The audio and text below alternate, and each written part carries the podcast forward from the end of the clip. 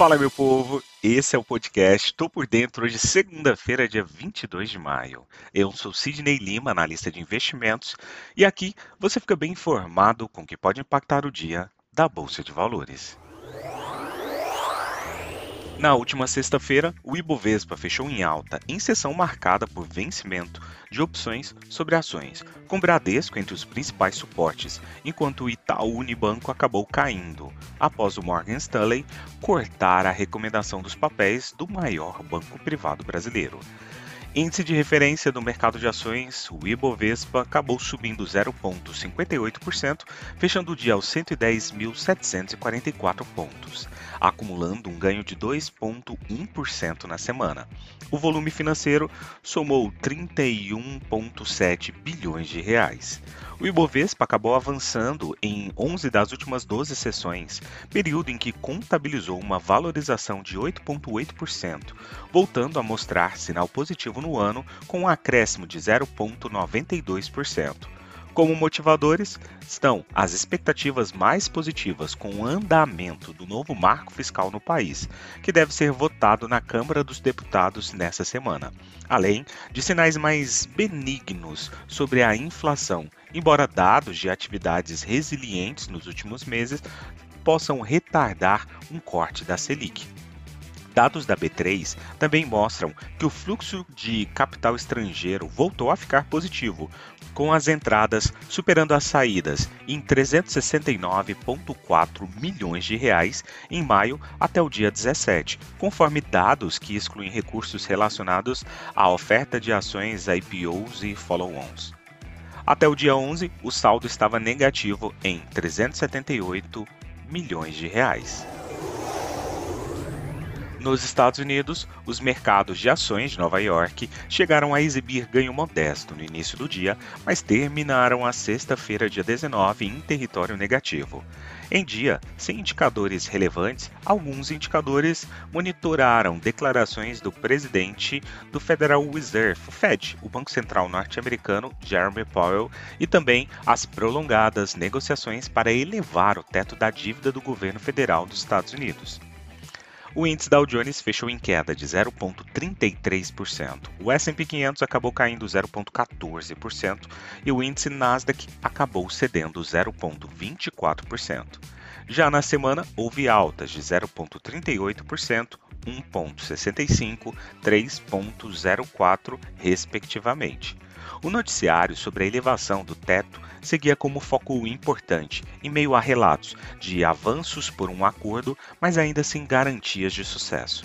O alívio sobre o tema ajudou os mercados acionários americanos em parte da semana, mas não houve tantas reviravoltas depois disso. A política monetária, por sua vez, esteve em destaque no dia. Powell afirmou que a política monetária já está em nível restritivo, sem se comprometer sobre os próximos passos, em quadro de inflação ainda elevada, mas também com perspectivas de aperto no crédito que poderia fazer levar a um aperto monetário menos duro no futuro. No monitoramento do CME Group, crescia aí nessa sexta-feira a chance de manutenção dos juros, o que tende a ser positivo para as ações em vez de mais aperto monetário.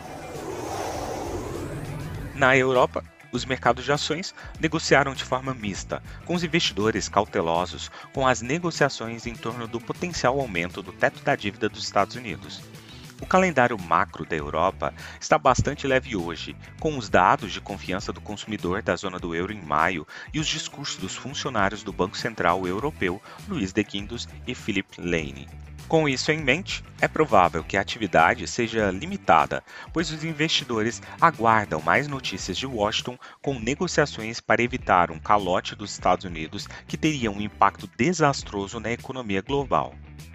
O presidente Joe Biden deve se encontrar com o presidente republicano da Câmara, Kevin McCarthy, ainda nesta segunda-feira, em uma tentativa de retomar as discussões depois que os negociadores republicanos abandonaram inesperadamente as negociações do teto da dívida na última sexta-feira.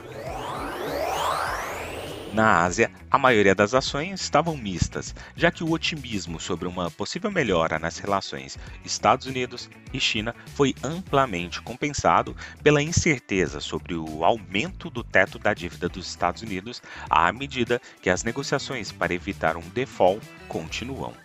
O índice Xangai Shenzhen CSI 300 e Xangai Composite da China subiram 0,1 e 0,4 respectivamente, enquanto as ações chinesas listadas em Hong Kong empurraram o índice Hang Seng para cima 1,3%. O presidente Joe Biden disse durante a cúpula do Grupo dos Sete no Japão que espera que as relações entre os Estados Unidos e Pequim melhorem muito em breve e que o G7 também decidiu uma abordagem unida para a China. Seus comentários melhoraram um pouco o sentimento em relação aos mercados chineses, que estavam se recuperando de duas semanas consecutivas de perdas após uma série de leituras econômicas decepcionantes para abril. Uma melhora nas relações sino-americanas poderia atrair investidores estrangeiros de volta à China, oferecendo ao país uma fonte de capital muito necessária enquanto luta com uma recuperação econômica pós-Covid. O Banco Popular da China manteve sua taxa básica de juros estável, perto de mínimas históricas, nesta segunda-feira, mas a desaceleração do crescimento no país fez com que os mercados se posicionassem para um eventual corte neste ano. Partindo para o petróleo, os preços caíram nesta segunda-feira, uma vez que a cautela em torno das negociações sobre o teto da dívida dos Estados Unidos e preocupações com a recuperação da demanda na China compensaram o apoio da menor oferta do Canadá e dos produtores da OPEP. O mercado espera muita volatilidade nos próximos dias e um salto nos preços do petróleo quando um acordo for fechado para aumentar o teto da dívida. Mas o espaço livre do petróleo depois disso será limitado à medida que outros ventos econômicos contrários retornarem ao centro do palco. Os fracos relatórios de dados econômicos da China nas últimas semanas provocaram preocupações sobre a demanda no maior importador de petróleo do mundo e segundo maior consumidor de petróleo. Na agenda econômica de hoje, às 8 horas e 25 minutos, teremos divulgação do Boletim Focus. Às 9 horas e 30 minutos, discurso de integrante do Banco Central norte-americano às 11h15, discurso de integrante do Banco Central Europeu e tanto às 11h50 quanto ao meio-dia e 5 outros discursos de integrantes do Banco Central norte-americano. Partindo para as cotações, agora que são 7 horas e 34 minutos do dia 22 de maio de 2023, temos trio norte-americano em terreno levemente neutro, com Dow Jones subindo 0,04%, S&P 500 caindo 0,03% e temos aí Nasdaq Bolsa da Tecnologia com uma queda de 0,13%. A Alemanha cai agora 0,32% e no geral puxa os demais países também para terreno negativo. O índice VIX, principal sinalizador de medo por parte do mercado norte-americano, sobe agora 0,41%. O petróleo WTI com queda de 0,03% e o petróleo Brent também com queda de 0,03%. Do outro lado do mundo, cotação do minério de ferro, que por sua vez cai agora 2,65%.